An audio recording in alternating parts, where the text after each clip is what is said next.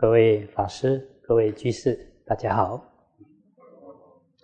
今天跟大家分享一则佛典故事。这故事出自《杂譬喻经》，在大正藏第四册五二三页上南到中南。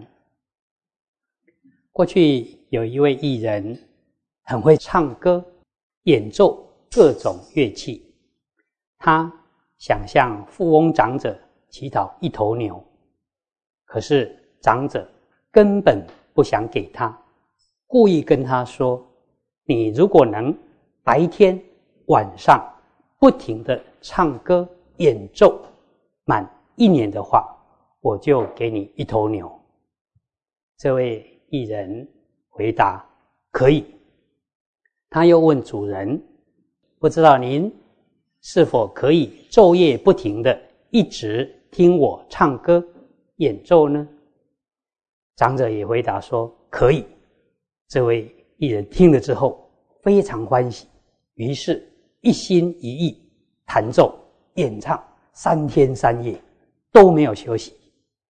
长者听腻了，受不了了，赶快叫人牵一头牛给他，请他赶快离开。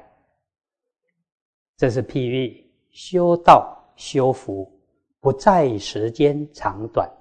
如果能越精进、越真诚笃实的话，果报就能更快到来，不必一定要经过多少时节才能获得。